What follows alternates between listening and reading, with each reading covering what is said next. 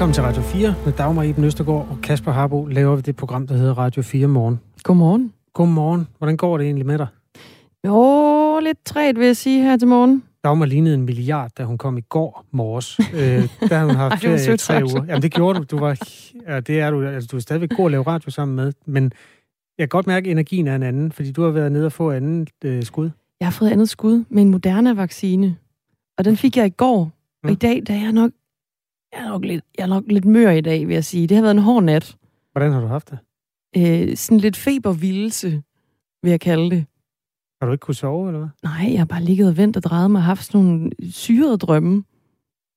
Har, Det du, har- har du ikke det, når man, altså jeg synes jo altid, man sover helvede til, når man skal mødes så tidligt, fordi... Åh oh, jo, Ej, men jeg plejer egentlig at være meget god til at sove. Det har jeg ikke, øh, det har jeg ikke rigtig kunnet i nat. Okay.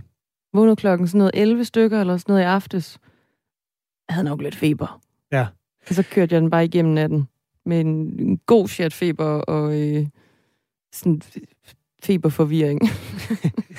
Det er jo på sin plads at bare tone ren flag, fordi normalt holder vi egentlig bare vores mund med, hvor vi selv hører hjemme i forhold til de diverse diskussioner af emner, der har en eller anden grad af politik og etik og sådan noget i sig.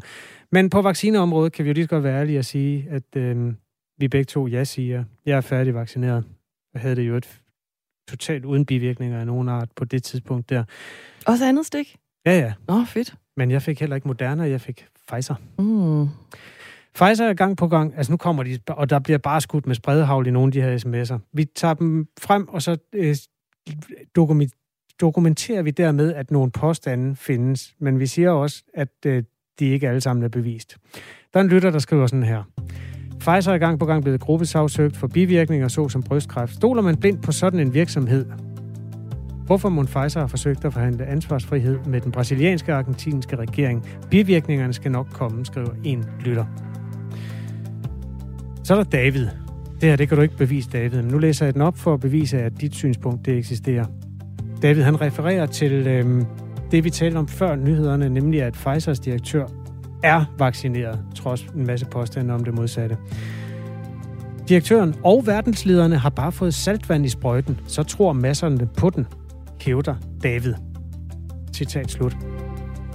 Det skal du simpelthen bevise, David. Øhm, send en video, eller du har garanteret en tre timer lang Facebook, øh, YouTube, et eller andet video, øh, hvor, det er, hvor du har gjort red for det. Hvis du har en rygende pistol, hvor man simpelthen dokumenterer, at verdens ledere får saltvand i stedet for rigtig vaccine, så skal du bevise det. Ellers så må man ikke gå og sige sådan noget. Det, det er simpelthen sådan, det fungerer. Lars har skrevet en sms herind. Meget respekt for alle dem, der ikke vil vaccineres. Men er det så ikke ok, at de ikke må komme ud i det offentlige rum og komme på arbejde? Skriver han ind med et øh, lille spørgsmålstegn. Men altså ok i hvert fald, man ikke vil, vil vaccineres. Bendik Søgaard skriver herind i en øh, besked med henvisning til pressemødet i går, hvor statsministeren Mette Frederiksen og øh, direktøren i Sundhedsstyrelsen, Søren Brostrøm, de altså stillede sig, øh, stillede sig op øh, og forklarede lige lidt om coronasituationen. Og Bendik Søgaard skriver, at Mette og Søren har matematisk set ikke anden mulighed end at være fortalere for vaccinationen. Det vil give stor opmærksomhed, hvis de prøvede at tale befolkningen fra at blive vaccineret. Hele verden vil sandsynligvis komme i øh, dyb undren. Det, Men hvorfor skulle de det, Bendik Søgaard? Hvorfor skulle de tale befolkningen fra det? Eller hvorfor skulle de have lyst til at tale befolkningen fra det? Det kunne være i en sammenhæng med, at øh, vi i hvert fald tidligere har haft sms'er, der mener, at det var noget vaccinepropaganda. Der kom frem i går på pressemødet, hvor de i hvert fald opfordrede til, at endnu flere skulle vaccineres igen. Skriv ind på 1424. Start beskeden med R4. Vi rydder op i det lidt senere. Er det ikke det, vi gør? Jo, det gør vi. Det er, det, det er, det er et super interessant og vigtigt felt, det her.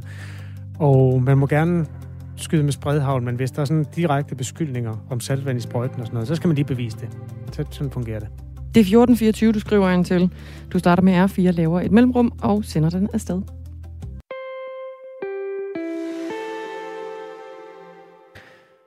Minimumsnormeringerne er et politisk øh, system, der skal sikre, at der er flere børn, eller nej, der er flere voksne til at passe børnene i øh, vuggestuer og børnehaver.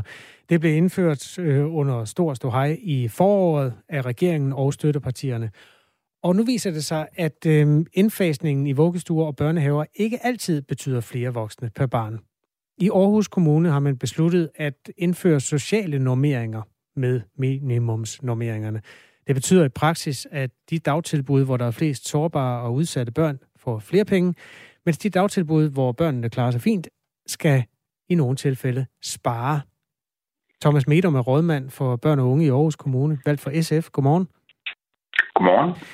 Thomas Medum, vi har tidligere på morgenen talt med blandt andet en mor, der øh, ved, hvordan det kommer til at udspille sig i sin datters vuggestue. Næsten halvdelen af kommunens dagtilbud ender med at skulle spare, når minimumsnormeringerne træder i kraft. Hvordan har du det med det? Ja, det er nu ikke helt rigtigt, fordi minimumsnormeringerne er blevet løftet. Har betydet, at vi har løftet budgetterne over tre år. Og så er det rigtigt, at her i de sidste år, hvor vi løfter, der er der en hel del, som får en lille smule lavere, og så er der nogle få, som også får øh, et, noget, der betyder, at det kan opleves som en besparelse. Men når vi ser det samlede tid, hvor vi har løftet budgetterne, så er der altså flere penge. Og, men jeg står på mål for, at vi især løfter mm. de steder, hvor der er børn, der kræver mere tid. Børn, der er født for tidligt. Børn, Dem kommer vi til at tale om, Thomas Medom. Dem kommer vi til at tale. Så jeg har det rigtig fint med, at der er nogle steder, hvor der er lidt lavere budget næste år. Du skal nok få lov at, at, at gøre redde for det der, for det er bestemt øh, mm. en vigtig del af det her, men det er i omegnen af 29 dagtilbud, der skal spare mere eller mindre, øh, og så er det jo altså 34 dagtilbud, der får flere penge. Øh, det, der er tanken med minimumsnoveringer, er jo et minimum, og, mm. og, og, de, og de, jeres betragtning er ja. et gennemsnitsbetragtning, ikke? Thomas Medum. Jeg ved ikke, om du kan høre mig, men det, jeg kan høre, det er, at øh, du lyder som et gammelt modem, der står og knurrer under et skrivebord et eller andet sted. Det er helt galt med Thomas Medum. Prøv lige at øh, række op igen. Vi starter lige forfra. Jeg har aldrig prøvet før. det er en helt ny lyd. Ja. Er spændende. Så vågner man i hvert fald op, hvis man lige har tændt for radioen og stået op og fået øjne. Om lidt øh, skal vi altså tale videre med Thomas Medum, som er rådmand for børn og unge, valgt for SF i Aarhus Kommune. Og det, som vi dokumenterer, er jo altså, at øh, næsten halvdelen af kommunens dagtilbud, i forbindelse med, at man slår ind på den, det nye system her, vil opleve, at øh, der er mindre til rådighed, end der var, før man fik minimumsnummeringer. Det peger jo altså i hver sin retning. Og har lige måttet ringe op igen. Hej Thomas Medum. Jeg ved ikke, om er er igennem nu. Ja, du er. Jeg er der nu.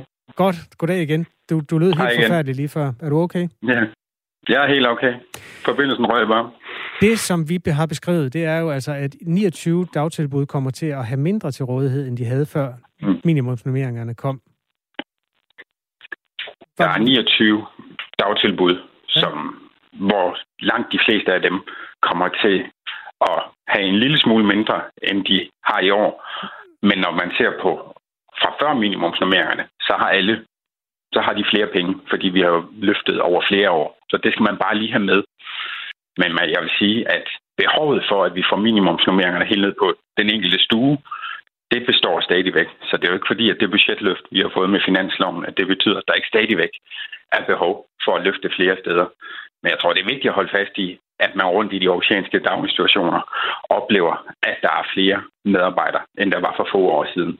Det er vel at mærke kun i de sidste budgetår her, at der kommer en, en mindre ændring flere steder, og så den øvrigt ganske minimal de fleste af de her 29 dagtilbud. Altså, øh, det er 29 øh, dagtilbud, hvor, hvor der kontant vil være mindre øh, i det her. Øh, hvor, og så er der 34, der ja. vil få flere. Bare, bare for at sige, det er ikke nogen af de 29, det er dem alle sammen, der vil få mindre. Øhm, ja, men der er forskel på, der er nogle af dem, det er nogle få tusind kroner ud af et budget på et øh, meget, meget, meget stort millionbeløb.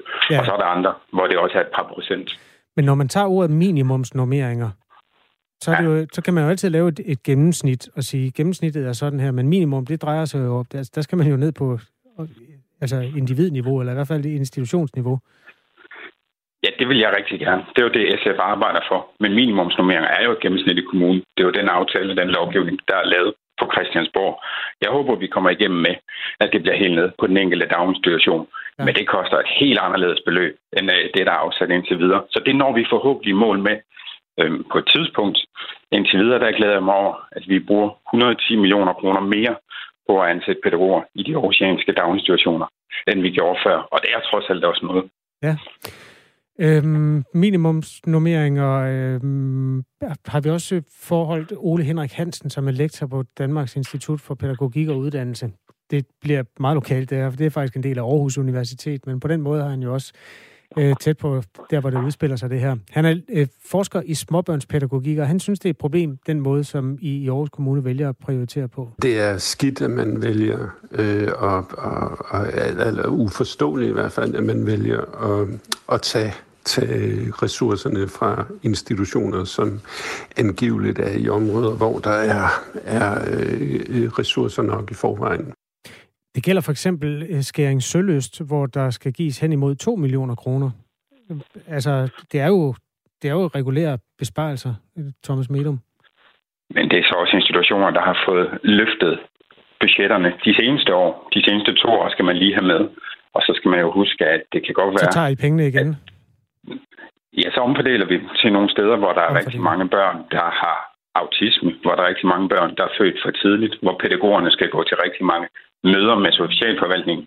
Der vil være nogle af de her institutioner, der afleverer penge, som stadigvæk har væsentligt større budget end nogle af de institutioner, der modtager penge. Så billedet er mere kompleks, end uh, forskerne her han giver udtryk for. Samlet set så er det et meget stort budgetløft, og ikke en besparelse, der foregår på daginstitutionerne i Aarhus. Men det er rigtigt, der er en omfordeling mm. til fordel for de steder, hvor der er rigtig mange børn, der også kræver væsentligt mere tid i form af, at der skal løses konflikter, i form af, at der er nogen, som kan være meget indadvendte, i form af rigtig mange møder med socialforvaltning, med sundhedsplejersker og andre. Øh, Ole Henrik Hansen roser jer for øh, at være opmærksom på det her felt, og han siger også, at samfundsmæssigt kan der være en stor besparelse i det hen ad vejen, fordi at man får hjulpet nogle mennesker i gang med et liv, som så bliver mindre problematisk. Og jo mere problematisk et liv er, desto flere penge koster det også samfundet. Så i den forstand er han, øh, bakker han jo op, om det, om det ikke gør. Ikke desto mindre er der så også den altså effekt, at øh, nogen, altså nu nævner jeg lige nogle flere, Solbjerg Morslet øh, dagtilbud skal give omkring halvanden million, øh, Søndervang lige over en million, Stavtrup lige over en million, Frederiksberg dagtilbud omkring en million. Det kan jo godt mærkes de her steder. Det er jo ikke nogle få tusind kroner, som du, som du sagde lige før. Nej, det var dengang, du nævnte 29. Så ligger der nogen, som ligger helt nede på de små beløb også. Og så skal man jo have med, at når man siger dagtilbud, så er det ikke sikkert, at det er alle jeres lyttere, der ved, at der så er rigtig, rigtig mange daginstitutioner inde i hvert dagtilbud. Så det er ikke sådan, at min lokale børnehave skal bespare det her beløb. Der er rigtig mange daginstitutioner om at, om at dele det. Men det er rigtigt, at der er nogle af de her dagtilbud, som så har fået løftet budgetterne over de seneste år, hvor vi har valgt at sige, at vi vil noget mere politisk nogle af de steder, hvor vi ikke lykkes ret godt for alt for mange børn i Aarhus. Og derfor omfordeler vi til de steder, hvor der er mange børn med diagnoser, mange børn med handicaps, mange børn, der er født for tidligt. Og det betyder, at der er nogle steder, hvor der bliver et lidt lavere budget, end der var sidste år. Stadigvæk et højere budget, end der var for tre og fire år siden, mod at vi så laver et endnu større løft, end vi ellers har gjort i nogle af de andre daginstitutioner i Aarhus.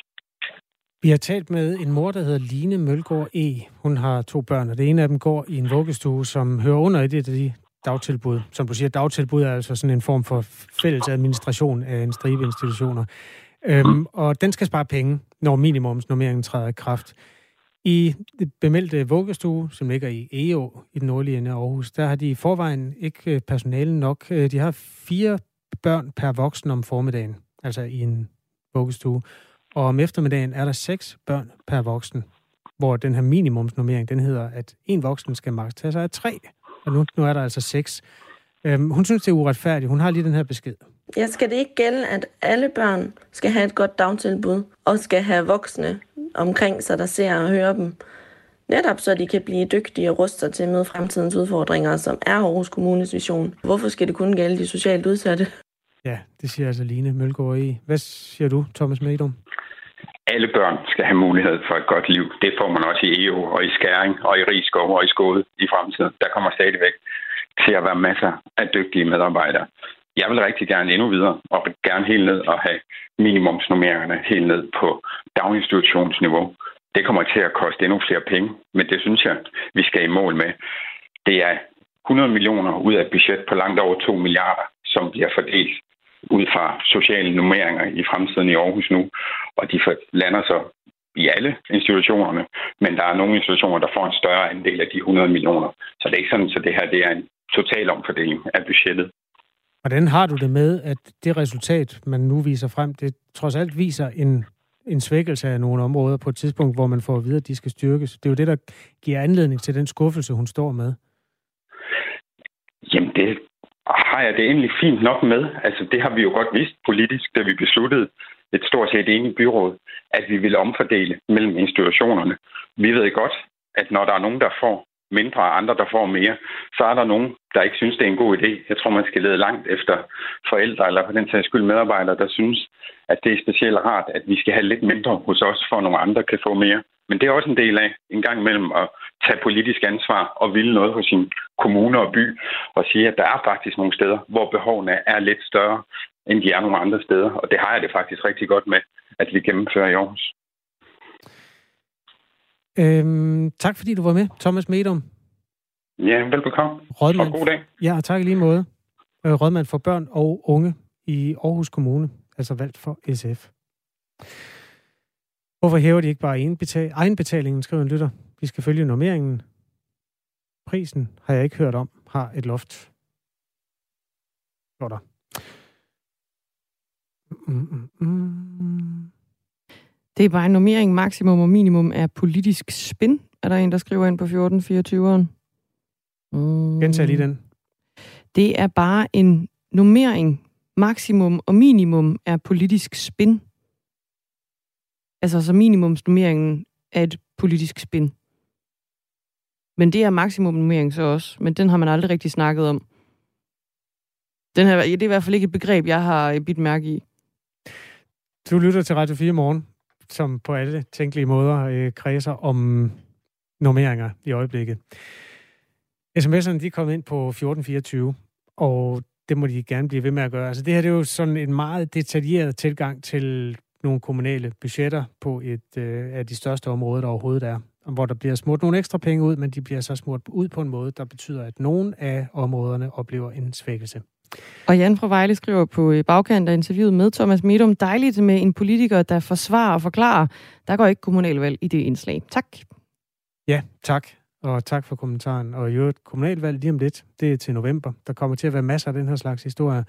Husk, at øh, vi meget gerne hører fra dig. Altså, de, de nogle historier må gerne være lokale, fordi der er altid noget principielt i dem. Det er der i børnepasning og ældrepleje og alt muligt. Så hvis du har et tip, hvor du synes, at øh, du kan se, at det bliver varmt op mod kommunalvalget i din kommune, så kan du altid skrive til os. For eksempel her i, i løbet af morgenfladen. Skriv på 1424, start med R4 og et mellemrum. Klokken den er 8.23. Du lytter til Radio 4 morgen. Og danskerne de skal sørge for at blive stukket med en coronavaccine. Heller i går end i morgen. Det var altså budskabet fra Søren Brostrøm, Mette Frederiksen og de andre, der i går talte til danskerne i statsministeriet under et øh, coronapressemøde, der altså skete for første gang i statsministeriet siden februar måned. Godmorgen til dig, Sune Bang. Godmorgen. Kommunikationsrådgiver og branding ekspert. Vi lægger lige ud med at øh, høre et klip fra i går med statsminister Mette Frederiksen. Før nytår, der udgjorde personer under 40 år kun 13 procent af de indlagte på sygehusene. I dag udgør de halvdelen, 51 procent af alle indlagte. Alene den seneste måned har mere end 300 personer under 40 år været indlagt med corona. Endda nogle af dem, altså yngre, i respirator. Forklaringen den er faktisk lige for, fordi på trods af den enestående succes med at få vaccineret danskerne, så er der stadigvæk for mange under 40, som ikke er blevet vaccineret endnu. I Danmark der er det frivilligt, om man ruller ærmet op og får nålen i skulderen. Men jeg vil gerne sige meget direkte til jer, som ikke er blevet vaccineret. I løber lige nu en større risiko end på noget andet tidspunkt for at blive smittet med corona. Og I risikerer jo også med det, at I måske uforvarende giver sygdommen videre til et andet menneske. Sune Bang, kommunikationsrådgiver og branding-ekspert. Vi hørte lige her statsminister Mette Frederiksen tale ganske direkte til den del af befolkningen, som altså ikke er blevet øh, vaccineret endnu, med en øh, klar opfordring om at blive øh, vaccineret, både for, for egen skyld, men også for, for andres skyld. Kan man overhovedet sige, at det efterhånden er frivilligt at blive vaccineret i Danmark? Ja, det er et meget godt spørgsmål, og det er ganske direkte, som du siger. Altså, øh, der, der er helt klart skabt et, et mere markant pres, altså et, et, et mere tydeligt skræmmebillede, både for, øh, hvad konsekvenserne kan være for den enkelte, og også øh, tage en fat i nogle af de her ting omkring, at, øh, at børn og unge altså heller ikke går fri, at de også ender på, øh, øh altså i, øh, i respirator. Øhm, og så samtidig også, at man stadigvæk har det her fællesansvar, at det, at det er dem, der, der ikke er blevet vaccineret, at de er med til at, at holde smitten i gang. Øhm, altså, jeg, jeg ved ikke, om vi i hele den her periode overhovedet har haft mulighed for at have frivalg i samme grad, som vi har haft før. Altså, fordi vi har jo stået i en krigslignende situation, hvor vi har skulle gøre både det ene og det andet, som vi ikke har været vant til. Så nej, vi, det er nok ikke det helt frie valg, vi taler om. Men vi er ikke i en situation, som vi er i Frankrig eller New York, hvor at det frie valg det sted er taget fra folk. Øh, Sune Bang, jeg læser lige en sms fra vores lytter Martin, der er københavner. Han skriver, jeg er træt af at skulle gøres til en samfundsskurk for at være politisk uenig. Jeg synes virkelig, det er fair at være ung og sund og rask og mene, at min vaccine vil gøre sig bedre i et land med vaccinemangel. For det skal jeg udskammes af flertallet. Frederiksen og Brostrøm, skriver Martin. Er, er det også det, du tolker? Er det sådan lidt en, en shame on you til de mennesker, der ikke vil vaccineres? Nej, jeg synes ikke, øh, nu skal man passe på med at være uenig med lyttere, men altså, jeg er, jeg er ikke helt enig i, at det her det er en politisk sag på den måde. Altså, det her, det drejer sig jo om en samfundssag.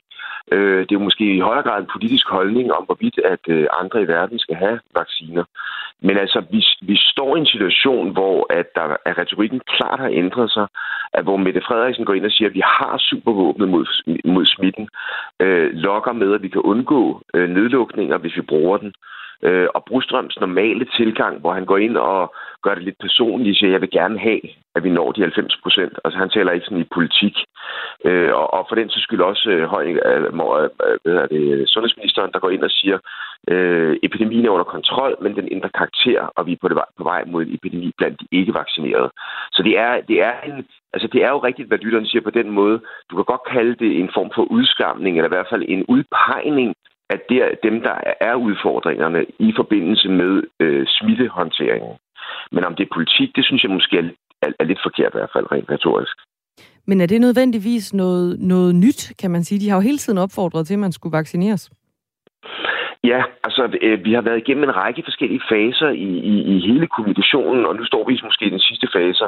fase. Altså vi har først været igennem en, en, en stå sammen fase, en samfundsfase, øh, en øh, vi kan godt fase, vi kommer til at lave fejl fase, øh, som ligesom har gjort, øh, at vi har, har været sammen om det her så har vi været igennem sådan en, en, også en lidt udskamning eller udpegningsfase, udvalgte aldersgrupper, udvalgte erhverv, udvalgte geografiske områder, der skal, øh, jeg, jeg kan forstå, at der er nu også et sovn, der bliver blive lukket ned i øjeblikket.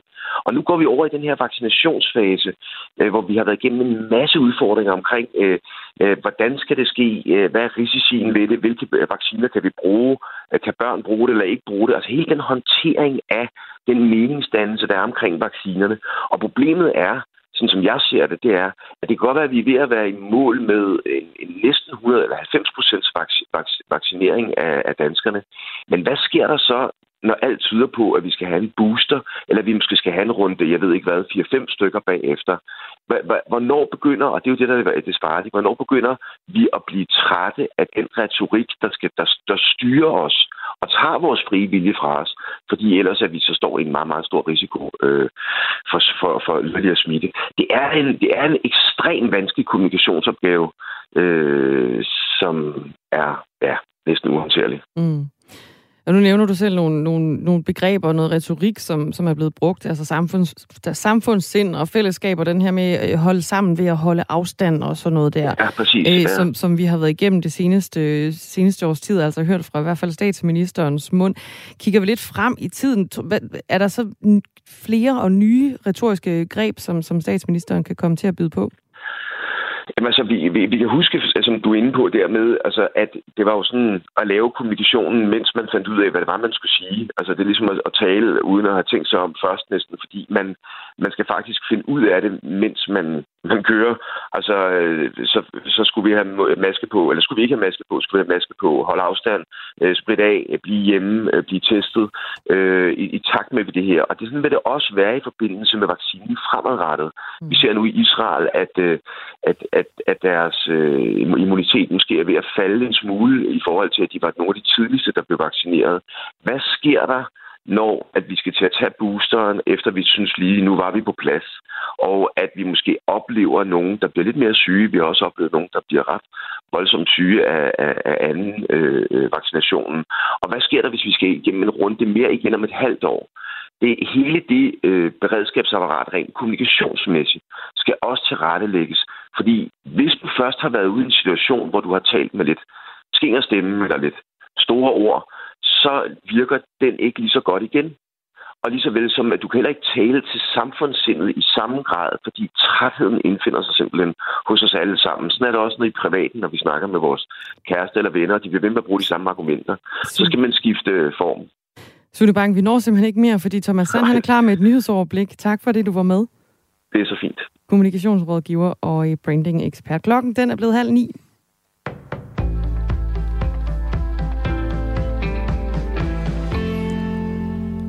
Taliban har klart afvist at forlænge fristen 31. august for USA og vestens evakuering og tilbagetrækning fra Afghanistans hovedstad Kabul. Det skal USA's præsident Joe Biden ikke forvente ændre sig, lyder det fra Jakob Korsbo. Han er tidligere analysechef for Forsvars efterretningstjeneste og partner i firmaet Bishop Advisory, der rådgiver i sikkerhed. De ser det jo sådan som, at jamen, det, er, det er vestens problem, det er ikke vores problem. Øh, og øh, vi har bare overtaget magten i landet, og, og det må de selv ligge og rode med. Øh, så derfor er, det, er jeg ret skeptisk i forhold til deres øh, kompromisvilje. Han peger på, at symbolet i datoen er vigtigt for den islamistiske militante bevægelse. Og det er også vigtigt for dem i den her fase at vise styrke øh, og, og, og ligesom kunne stå fast på at sige, jamen, det var det, det var det, vi sagde, vi ville. Øh, vi forhandlede med den amerikanske regering, og øh, nu er det sådan, det må være. Det er ikke vores problem, at, øh, at de vil have deres, øh, deres statsborgere og, og andet godt folk ud. Øh, nu, øh, nu er det sådan her, det er.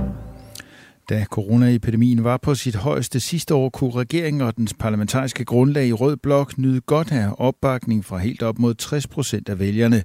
En måling, som Analyseinstituttet Voxmeter har lavet for Ritzau, viste, viser imidlertid, at hvis vælgerne skulle fordele mandaterne i Folketinget nu, ville fremgangen siden valget være væk, og partierne i oppositionen ville få et mandat mere end ved valget i 2019. I alt står Rød Blok til 95 mandater mod 80 mandater til Blå Blok med forbehold for den statistiske usikkerhed. Det vil stadig være nok til at genvælge Mette Frederiksen som statsminister med de nuværende støttepartiers opbakning, men det viser ifølge valgforsker Rune Stubager, der er professor ved Institut for Statskundskab på Aarhus Universitet, at støtten til den socialdemokratiske regering svinder ind i takt med, at coronaepidemien i Danmark bliver mindre akut. De øh, fik jo en voldsom fremgang øh, under øh, coronakrisen, da den toppede, øh, og den øh, fremgang er ikke forsvundet øh, endnu. Øh, den er mindre, altså de er faldet i forhold til toppunktet undervejs i krisen, men, men de står stadig stærkere, end, øh, end de gjorde efter valget. Israelske krigsfly har bombet flere af den militante palæstinensiske bevægelse Hamas' opholdssteder i Gazastriben. Det sker som reaktion på såkaldte brandballoner, der i går blev affyret fra den palæstinensiske enklave, og som forårsagede naturbrænde i det sydlige Israel, det oplyser det israelske militær. Brandballoner er balloner med eksplosive genstande påmonteret. Det er ikke umiddelbart nogen meldinger om dræbte i luftangrebene, der ifølge israelsk militær var rettet mod anlæg, hvor der produceres våben, samt et sted tilhørende Hamas, hvor der bliver affyret raketter fra. Den tunesiske præsident Kais Said forlænger suspenderingen af landets parlament. Forlængelsen sker på ubestemt tid. Præsidenten afsatte for en måned siden den tunesiske regering og suspenderede parlamentet. Kort efter indførte han et forbud mod, at flere end tre personer forsamler sig. I samme ombæring stormede tunesiske politibetjente mediet Al Jazeera's kontor i Tunesiens hovedstad Tunis og smed journalisterne på porten. Det skete efter en periode med voldsomme protester over arbejdsløshed og regeringens håndtering af coronapandemien. Det tunesiske folk er vrede over landets stillestående økonomi og forældede infrastruktur. Tørt med en del sol, der i perioder bliver noget sløret, senere stedvis flere skyer. Temperaturer op mellem 18 og 22 grader.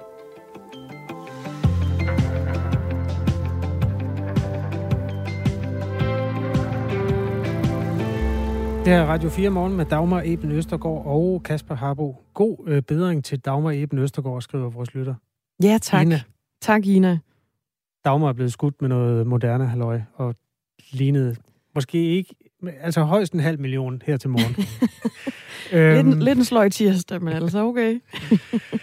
øhm, men stadig i stand til at lave en, et radioprogram, hvor vi jo har rundet vaccinerne, og det giver bare simpelthen så mange øhm, sms'er, så jeg synes lige, vi skal rydde op i det. Der er stukket ild på 1424'eren.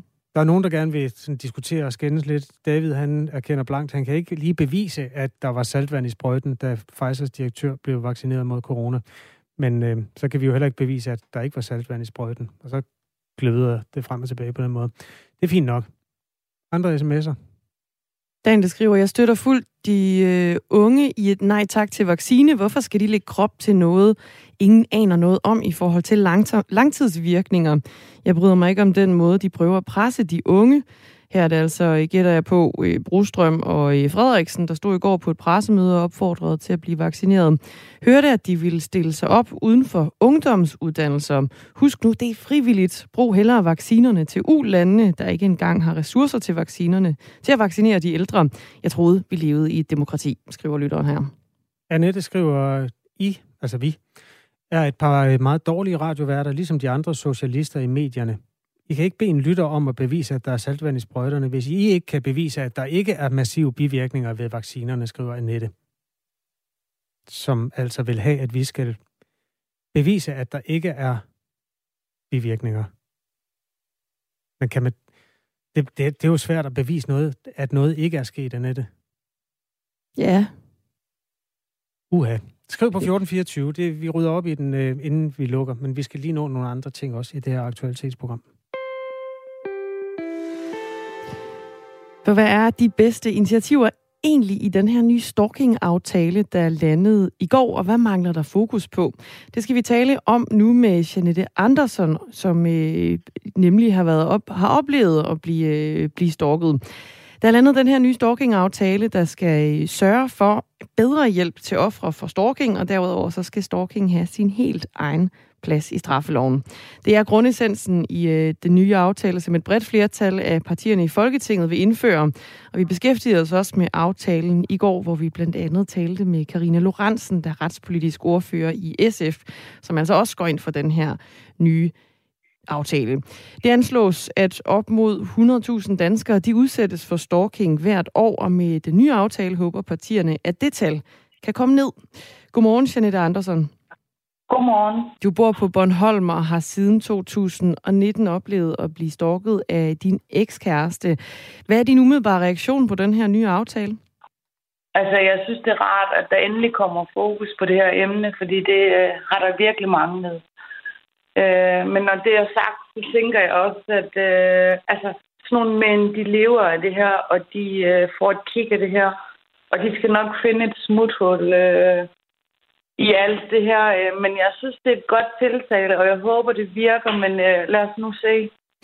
Så øh, jeg er i, lidt skeptisk. Så i bund og grund kan man faktisk aldrig helt komme stalking til liv, så er det det, du siger? Det ved jeg ikke, men sådan nogle ligesom i dag, øh, altså de går jo lige øh, til reglerne.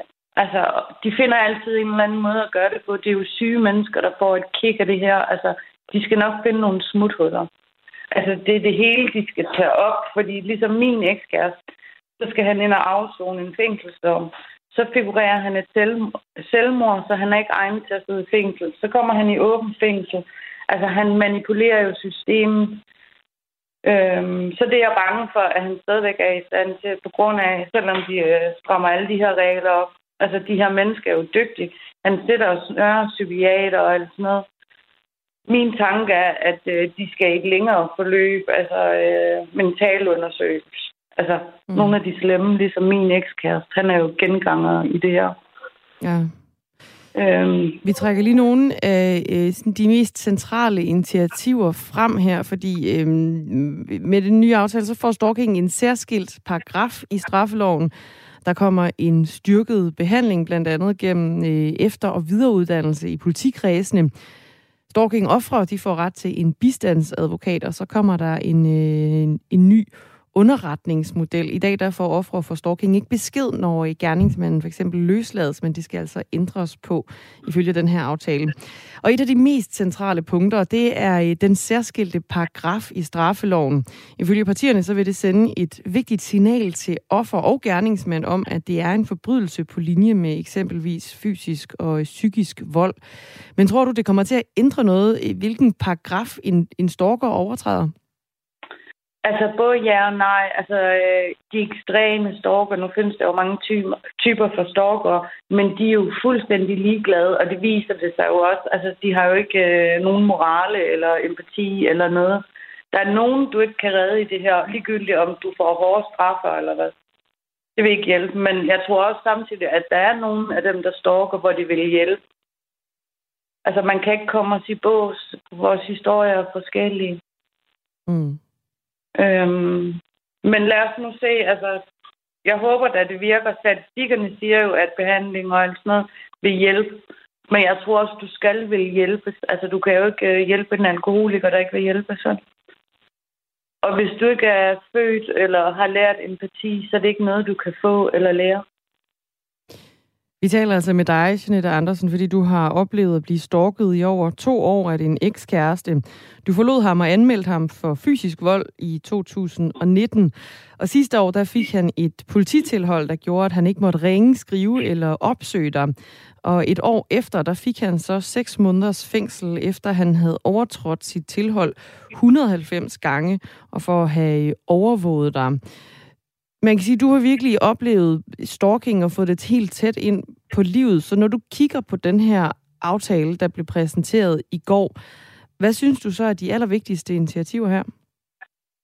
Altså, jeg, jeg kan godt lide det der med, at vi får krav på at vide, hvornår de er inde og afzone mm. og kommer ud, fordi det giver os ligesom et puserum og, øh, og en ro på. Nu har jeg to børn, de mærker jo den ro. Øh, det synes jeg er rigtig vigtigt, fordi at det gør meget, at, at vi ligesom får luft til at trække vejret, øh, og vi ved, at han sætter ind. Med mindre han manipulerer systemet, så virker det alligevel ikke. Øh, men jeg håber på hårde straf, og, og, og det går hurtigere. Altså, fordi han har jo bare haft lidt fri passage. Og jeg føler, at når han har overtrådt tilholdet en gang, så har han faktisk tre måneders fri passage til at gøre lige, hvad han vil mm. i de næste tre måneder, inden at man tager det op til en samlet vurdering. Altså, det skal skære meget hårdt ned med det samme, hver gang der er en overtrædelse. Ja, så skal der være en eller anden form for straf, tænker du? Ja, det skal det, og det skal ikke bare hedde 1000 kroner i bøde. Han er fuldstændig ligeglad. Mm. Det er i hvert fald en af de ting, der, der så måske af, mangler i den her aftale. Er der andet, du ser, hvor man også godt kunne, øh, kunne være bedre til at hjælpe ofre for stalking? Altså, ja, nu synes jeg jo, altså, øh, offrene, det er jo ikke kun mig. Der er mine børn, der er mine forældre, der er mine veninder på den anden side, og venner, og min drengs far, og deres børn, der går til psykologhjælp. Altså, der er jo mange flere ofre i det, end bare mig. Der ønsker jeg også med mere fokus hjælp til børnene og familie, altså pårørende, fordi det rammer altså mere end bare mig. Mm. Øh, det har så mange konsekvenser. Det her også, han øh, signerer mig jo på min arbejdsplads. Nu har jeg en god arbejdsplads, som har altså, hjulpet mig og sådan noget, men jeg kunne lige så godt være fyret. Øh, fordi han ringer jo i hvert fald 20 gange om dagen og skriver til min chef og ekskoner og kollegaer og alt sådan noget. Så man, øh, altså det påvirker jo en så meget, at øh, hver gang jeg har fundet en eller anden ny relation til en eller anden, så gør han jo alt for at ødelægge alt. Og det, det gør han stadigvæk, ringer 20 gange om dagen? Øh, nu øh, er han vist inde og afzone, jeg ved det ikke helt, så mm. der er lidt lav profil nu. Mm. Jeg hører ikke noget, hvad er det, tre uger siden, jeg har hørt noget. Okay. Men, Men øh, i det din, skal nok fortsætte. I din specifikke øh, situation, Jeanette Andersen, tror du så, den her stalking-aftale vil hjælpe i din sag? Ikke i min sag, det, øh, det tror jeg ikke. Øh, selvfølgelig har jeg mange flere retssager. Det er slet ikke afsluttet. Øh, jeg tror, jeg har to, tre, fire retssager tilbage. Mm. Øh, og jeg tror ikke, det når at træde i kraft dertil. Øh, det ved jeg ikke, men men det er, altså, det er også lige meget. Der er ikke noget retfærdighed i det her, men hvis jeg kan hjælpe nogle andre eller sætte fokus på emnet, så er det okay for mig. Mm. Tak for, at du øh, stillede op, Jeanette Andersen, og gav din uh, side af sagen og dit besøg med. Ja, og tusind tak, fordi jeg måtte. Ja, selv mange tak. Stalking offer, ja. altså Jeanette Andersen, der i siden 2019 har oplevet at blive stalket af sin ekskæreste. Justitsministeriet de vurderede tilbage i 2018, at når man kigger på danskere mellem 18 og 74 år, der har været udsat for stalking inden for øh, det seneste år, så lå antallet på mellem 67.000 og 98.000 personer, og cirka halvdelen af dem, de var ramt af stalkingen øh, i sådan en grad, at de måtte ændre deres daglige rutiner. Og det øh, tal, det vil justitsministeren i Hækkerup fra Socialdemokratiet gerne have ned, og han udtalte under præsentationen af aftalen i går. Jeg håber, at når vi sætter fokus på det, så kan det tal sættes ned, og jeg håber, at vi som samfund bliver bedre til at håndtere problemstillingen. En af de historier, vi har forsøgt at perspektivere i dag, vil jeg lige præsentere, selvom vi sådan set ikke har nogen gode interviews klar om det. Øhm, det er jo Victor Axelsen. Han flytter sig selv og sin catcher og sin familie og sin træning og sin folkeregisteradresse til oliestaten Dubai. Øh, vi har prøvet at få fat i ham. Han det kunne vi ikke. Øh, men han skriver på sin Facebook-profil følgende om sit flyt til Dubai. Jeg vil altid jagte de ekstra procent. procent. Øh, jeg har altid prøvet at skabe mit eget setup, og jeg lever for at udfordre mig selv og komme på dybt vand. Basen giver mig markant kortere, kortere rejsetid og bedre restitution, når vi rejser så meget til Asien. Den kortere rejsetid giver mig bedre muligheder for at bruge mere tid med Natalia og Vega, altså hans familie, siger han, og begrunder også sin flytning til Dubai med, at han har astma og høfeber. Selvom det lyder meget velovervejet af den ellers øh, folkekære badmintonstjerne, så vækker det grusom kritik i en grad, som man slet ikke har været vant til. For eksempel fra Jens Seier Andersen, der er international chef for den danske organisation Play the Game, øh, der beskæftiger sig med nogle af de etiske dilemmaer og menneskerettigheder i sport. Øh, han siger sådan her, Jens Seier Andersen, han kan have gode sportslige og logistiske grunde, men det kommer ikke til at styrke hans autoritet næste gang, han udtaler sig om idrætspolitik eller etik. Den side af Victor Axelsens image kommer til at lide stor skade, siger han. Ja, Jens Sejer, det var faktisk også en af dem, vi prøvede på at få, øh, få med på den her øh, historie her til morgen, altså med Victor Axelsens øh, flyt til Dubai. Skal vi tage lidt øh, folkedomstol fra hans øh, Facebook-profil? Yeah. Der, der er mange folk, der har noget på hjertet der. Der er en, der skriver, hvor jeg har fulgt dig i mange år og råbt, kom så Victor, men det er slut nu, hvor du flytter ned i det menneskerettighedsfjendske land. Du er voldsomt begavet og burde ikke sige, at du ikke kender landets politik, skriver en. Der er en, der skriver, for mig står Danmark for demokrati, ligestilling og solidaritet. Det har du fravalgt nu. De titler, du vinder fremover, vil i min optik ikke være for Danmark, men for dig selv og for en forfærdelig diktaturstat. Ja, og sådan er der mange på Victor Axelsens Facebook-profil. Øhm, det han får, skal vi måske sige, hvad, altså af, af øh, træningsfaciliteter, det fortalte han Jyllandsposten om i går. Der er et rum, der kan simulere højdetræning i op til 2.000 meters højde. Der er et andet rum, der kan simulere luftfugtighed, og man kan også få noget, der hedder kryoterapi, hvor man køler kroppen ned for at øge blodcirkulationen med undervandskameraer i bassinerne, så alle ens bevægelser bliver optaget, når man genoptræner efter en skade, fortæller Victor Axelsen. Så han har altså øjet på bolden, og så er der andre, der har øjet på nogle etiske dilemmaer, som er forbundet med oliestaten Dubai. Og vi har prøvet at få en reaktion fra Badminton Danmark, men de vil altså ikke udtale sig. De skriver til gengæld i en pressemeddelelse, at Badminton Danmark er naturligvis ærgerlig over, men har respekt for Victor Axelsens beslutning om at flytte til Dubai og for hans ønske om ny inspiration. Klokken er 12 minutter i 9. Du hører Radio 4 morgen. Nu til noget andet nemlig en sag i højesteret, som skal tage stilling til, om banden Loyal to Familia fortsat skal være forbudt ved lov. Både Københavns byret og Østre Landsret har kendt banden ulovlig. Der står i grundloven, at en forening, der anvender vold for at opnå sine mål, kan opløses ved dom. Og det er jo altså den, der nu ved to retsinstanser allerede er blevet brugt til at opløse LTF.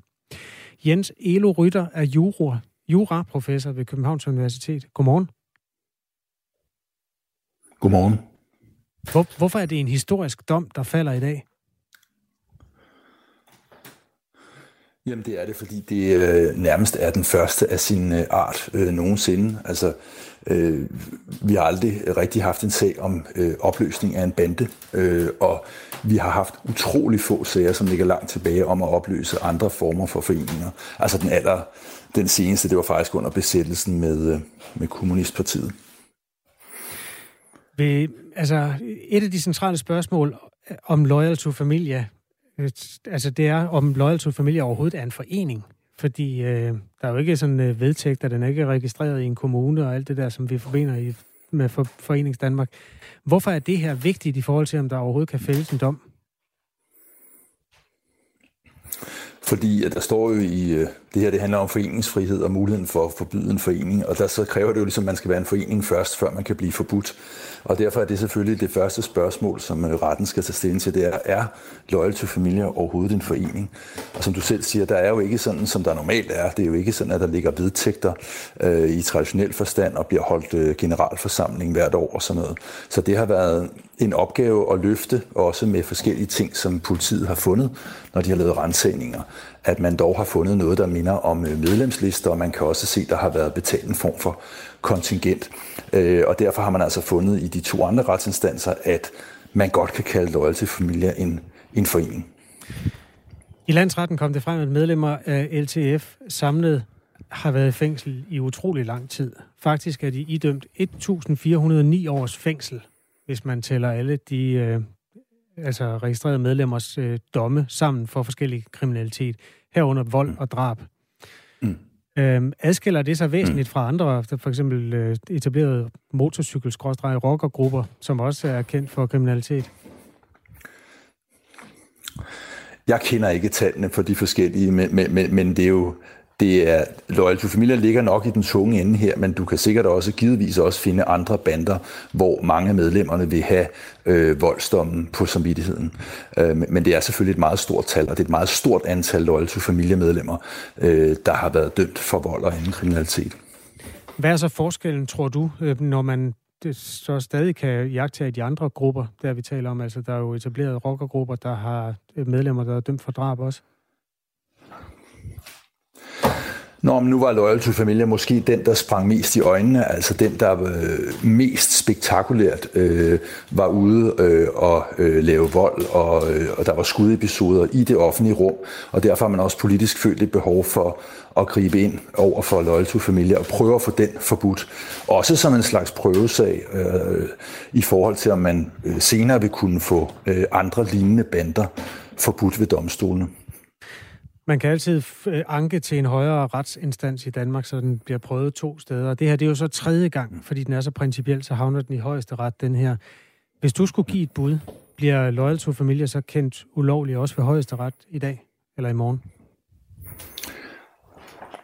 Ja, det vil være mit bud. Jeg synes, øh, jeg har jo læst både byretten og landsrettens dom, og jeg synes, at Øh, det er øh, meget klart, det, øh, det bevismateriale, der ligger. Øh, og, og jeg mener, hvis man overhovedet skal kunne forbyde en bande for at være voldelig og for at være kriminel, så skal man kunne forbyde loyal to i den her sag. Hvis det så ender med, at man i, ved den højeste retsinstans og den tredje retsinstans i træk når frem til, at den her bande er øh, overstregen på alle tænkelige måder, den vil man ikke have, kan det betyde, at andre af de kriminelle foreninger, grupperinger, øh, skal begynde at kigge sig lidt over skulderen, tror du? Ja, som jeg, som jeg allerede sagde før, ikke? Altså, så, øh, så er det jo sådan, at man også bruger Loyal to Familie som en slags øh, prøvesag for at se, jamen, øh, kan vi bruge den her vej igennem domstolene til at få forbudt øh, øh, de her øh, øh, bander, øh, og så tager, starter vi med Loyal to Familia, og så ser vi, hvad domstolen siger, og så kan man øh, bestemt godt forestille sig, at man vil gå efter øh, nogle af de andre også, ja. Tak fordi du vil øh, hjælpe os med at varme op til den, Jens Olo. Elo Rytter hedder du. Ja, selv tak. Juraprofessor på Københavns Universitet. Og øh, det er altså i dag og i morgen, at øh, det her det foregår ved højesteret. Vi har seks minutter tilbage. Det var ikke så lidt, men jeg har egentlig også... Vi har to ting. Vi skal rydde op i de sms'er, der handler om... Og så har jeg en, en quiz til dig. Skal vi tage sms'erne først? Vi tager sms'erne. Ja. Tidligere talte vi om øh, vaccinerne, og det er jo den, den brainstorm, som altid tager en drejning eller to. Og lad os lige tage de sms'er, som vi ikke har nået. Mm. Katarina skriver, kan I venligst forklare mig forskellen på, om man bliver smittet af en, der er vaccineret, og en, der ikke er vaccineret? Er man vaccineret, burde vaccinen jo beskytte en, og derfor bør man overhovedet ikke blande sig i, om andre har fået en vaccine, mener Katarina. Altså, man kan godt smittes, uanset hvad. Man får et mildere forløb. Ja. Yeah. Øh, og på hospitalerne fremgår det, at 80 procent af dem, der har brug for at ligge der, fordi deres corona er slem, er de uvaccinerede. Så det er altså dem, der selvom der er øh, klart flest øh, vaccineret i Danmark, så er det de uvaccinerede, der er overrepræsenteret på sygehusene. Simpelthen fordi, at, at de ikke har den beskyttelse mod det slemme forløb, som flertallet har. Søren Rosens, han øh, kommer med et forslag. Lad os endelig beholde frivilligheden til vaccinen, men lad test koste, altså coronatest. På den måde vil det måske blive attraktivt at lade sig vaccinere. Mark skriver, min kone var vaccineret, gik med mundbind, også udenfor, og holdt afstand. Hun blev alligevel smittet og syg, smittede vores børn og mig. Jeg havde fået et stik, og vores børn var ikke vaccineret. Min kone blev mest syg, og vi andre blev forkølet, snottet i 3-4 dage. Så, konkluderer Mark, vaccinen virker ikke, når folk alligevel bliver smittet og syge og smitter videre. Det er underligt, at vaccinerede kan få lov til at gå rundt og smitte andre uden test, skriver Mark.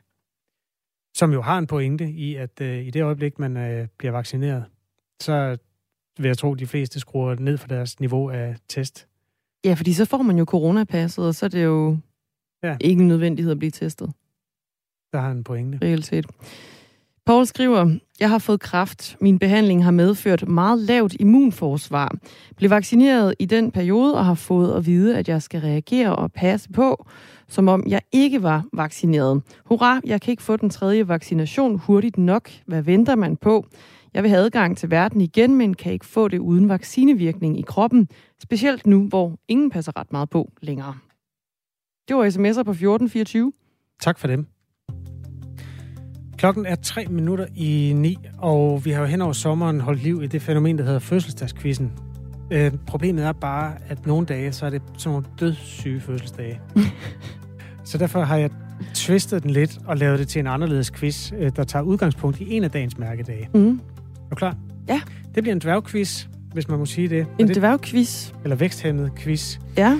Sagen er den, at for 15 år siden ved et stort konvent for øh, glade rumfolk, der nåede man frem til, at Pluto er en dværgplanet. Ah, ja. Ikke en planet. Ikke en hund, men en dværgplanet. Og det er simpelthen 15 års mærkedag for det. Okay.